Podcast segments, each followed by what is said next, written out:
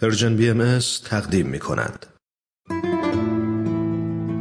کوچه. فصل دوم قسمت بیست و دوم.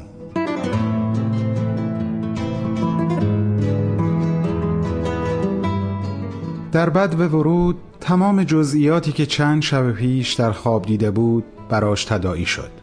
سالن بزرگ سفید گروه چندین نفره نوازندگان گیتار و ویولونسل و رقص زیبا و پروانوار دو نفرشون چقدر دلش می‌خواست خوابش رو برای ستاره تعریف کنه اما الان وقتش نبود چیزی که بی اندازه عذابش می‌داد این بود که ستاره از لحظه ورود به سالن دادگاه نه تنها با او و با فروغ و کامران حرفی نمی‌زد بلکه حتی به شهاب نگاه هم نمی‌کرد. رفتن در این مسیری که ممکن بود برگشت از اون دقیقا به همین شکل نباشه بی نگاه پر عشق و پر اطمینان ستاره حقیقتا برای شهاب دشوار بود و هر قدم دشوارتر می‌شد. در هر قدم احساس می کرد کفشهاش سنگینتر میشن و خدا خدا می کرد تا آخرین قدم بتونه خودش رو بکشونه و براش بسیار عجیب بود که ستاره اونقدر سبک و راحت و با اطمینان و قاطعیت قدم بر می داشت. شهاب این حالت رو در مقایسه بین قدم برداشتن مادر و پدرش هم متوجه شد او به خوبی درک می کرد که فروغ و کامران چه از خودگذشتگی نایابی رو به خرج داده بودند تا اون روز در کنار او باشند. بودن در این فضا در این اتاق روبروی قاضی کهنسال یعنی مرور تمام خاطرات پنج سال گذشته که هر روزش مثل صدی در برابر نفسهاشون بوده. و ستاره. حضور ستاره در این روز و در این مکان حکایتی دیگرگونه بود.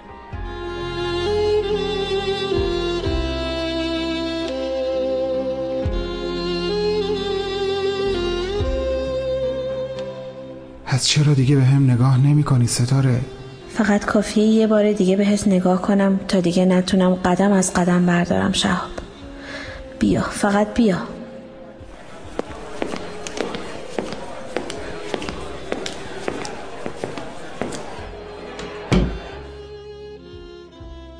چطور امکان داشت؟ آیا این سکوت و آرامش آرامش قبل از طوفان بود؟ نگاه حاجی کهنسال نه فقط از غیز نه فقط از کینه و نفرت که از هر چیز و همه چیز خالی شده بود جز یک چیز تسلیم. تسلیم در برابر یک واقعیت. واقعیتی که برای عدم تحققش همه تلاشش رو کرده بود. از هر آنچه غضب و انزجار و بغض و اناد نام داشت استعانت جسته بود و امروز در برابر ظهور و بروز همون واقعیت که به نرمی و به آرامی در برابر چشمانش بی هیچ واهمه خود نمایی می کرد تسلیم شده بود. حجم عظیم خشم و نفرت و کینه جای خودش رو به آرامش و مهر و طوفت نداده بود بلکه تبدیل به خالی بیپایانی شده بود که همه وجودش رو پر کرده بود. گویا از چشمهاش می‌شد به عمق تاریک و هولناک این توهی شدگی نگاه کرد. این بود آنچه که فروغ و کامران و ستاره خیلی بیشتر از شهاب در صورت و نگاه حاجی کهنسال درک می‌کردند. چون شهاب قبل از این فقط یک بار اون هم روز محاکمه پدرش این قاضی رو دیده بود. اون هم نه در داخل اتاق که بهش اجازه ورود نداده بودند. بلکه در زمان تنفس دادگاه و هنگامی که برای گرفتن وضوع از اتاقش خارج شده بود و شهاب بی اراده در عالم نوجوانی خودش چند قدمی پشت سر او رفته بود تا اینکه ناگهان با نگاه خشمالود قاضی سر جاش خشک شده بود. سرانجام سکوت شکسته شد. با اجازه ریاست محترم دادگاه می‌خوام بپرسم جریان اون دفتری که توی دستتون هست چیه آقای کوشا؟ چند وقت پیش ایده یه داستان با الهام از استوره اسفندیار شاهنامه به ذهنم رسید دخترم اون داستان رو به یاد تو در این دفتر نوشتم و امروز با خودم آوردم که تقدیمت کنم خوشحالم که بهم اجازه دادن با خودم بیارمش داخل میشه الان یه توضیحی راجع بهش بدین؟ بله البته. اگه جناب قاضی اجازه بدن. حرف کامران با سکوت و همون نگاه خالی از هر احساس از طرف حاجی کهنسال روبرو شد. تنها حرکت او برگردوندن نگاهش از سمت ستاره به سمت کامران بود که کنار فروغ سمت راست قاضی روی مبل نشسته بود. کامران سکوت قاضی رو غنیمت شمرد و گفت این داستان از گلی حرف می‌زنه که راز بزرگترین حقیقت رو لابلای گلبرگهاش در عمق وجودش پنهان کرده. اما این گل پرچمهای نیزه مانند زهراگینی داره و اگه کسی بخواد به نیت درک اون حقیقت به درون اون گل نگاه کنه و اون راز رو بخونه به سمت چشمای اون پرتاب میشن و بیناییش ازش می‌گیرن. و حالا کی حاضر چنین قیمتی رو برای کشف حقیقت بپردازه؟ این رو دیگه باید تو خود داستان بخونی ستاره جان. تقدیم به تو. کامران از سر جاش بلند شد و دفتر چهل برگ رو درست در مقابل چشمهای پدرش که آروم و بی حرکت پشت میزش نشسته بود با دو دست به ستاره تقدیم کرد.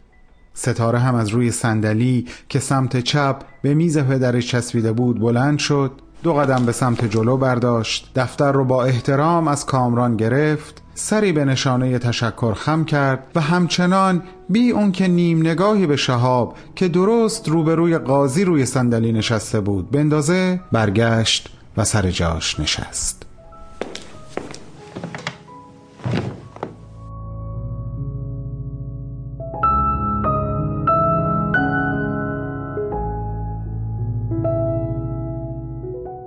و شهاب خاطره اون روز صبح رو مرور کرد که پدرش به اتاقش اومد و همین سوال رو ازش پرسید و خواست که بهش فکر کنه و جواب بده.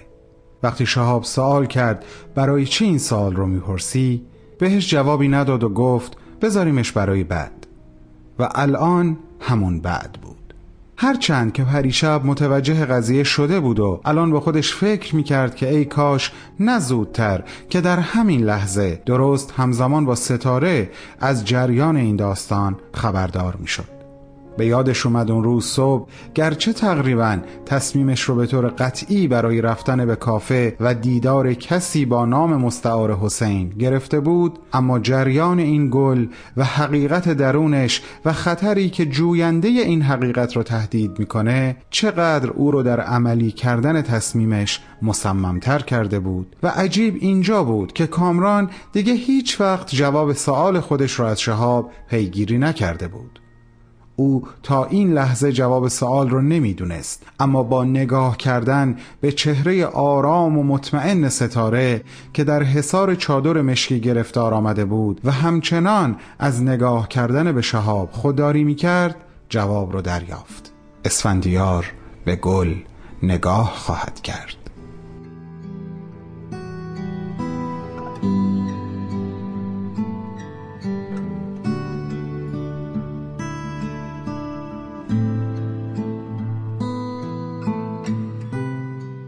نوبت فروغ بود که مهمترین حرف امروز رو بزنه.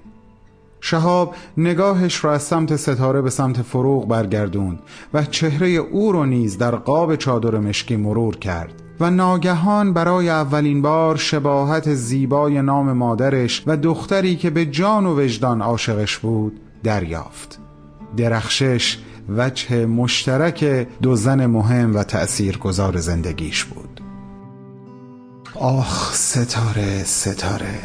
اگه منم می‌تونستم فرصتی که بابا برای عشق ورزیدن به مامان رو پیدا کرد در کنارت پیدا کنم. اگه می‌تونستم. اگه بتونم.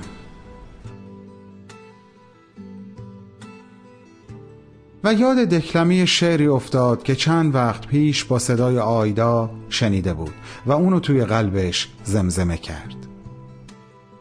اگر زمان و مکان در اختیار ما بود ده سال پیش از طوفان نوح عاشقت می شدم و تو می توانستی تا قیامت برایم ناز کنی. یکصد سال به ستایش چشمانت می گذشت و سی هزار سال صرف ستایش تنت و تازه در پایان عمر به دلت راه می یافتم.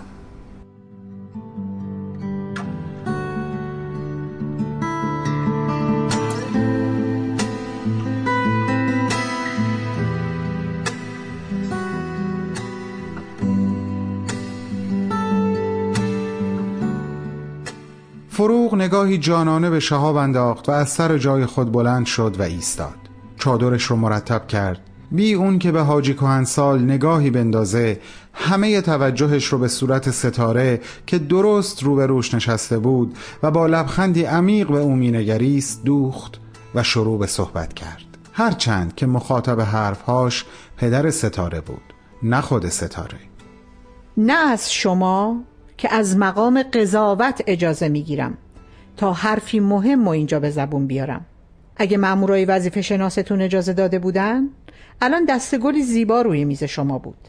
در حالی که قلبم از رنج و تلخی هر آنچه که در طول این چند سال توی همین اتاق از نوک قلم شما روی کاغذ. و از اونجا بر سر من و خانوادم جاری شده پاک و شفافه سبکبار و سرفراز از آزمون سختی که پشت سر گذاشتم و گذاشتیم و آماده برای روبرو شدن با امتحان سختی که در پیش داریم در کمال اشتیاق دخترتون ستاره رو برای پسرم شهاب خواستگاری می‌کنم. و درست با بیان آخرین کلمه در حرکتی سریع سرش رو به طرف قاضی چرخوند و نگاهش رو مستقیم به چشمهای او دوخت.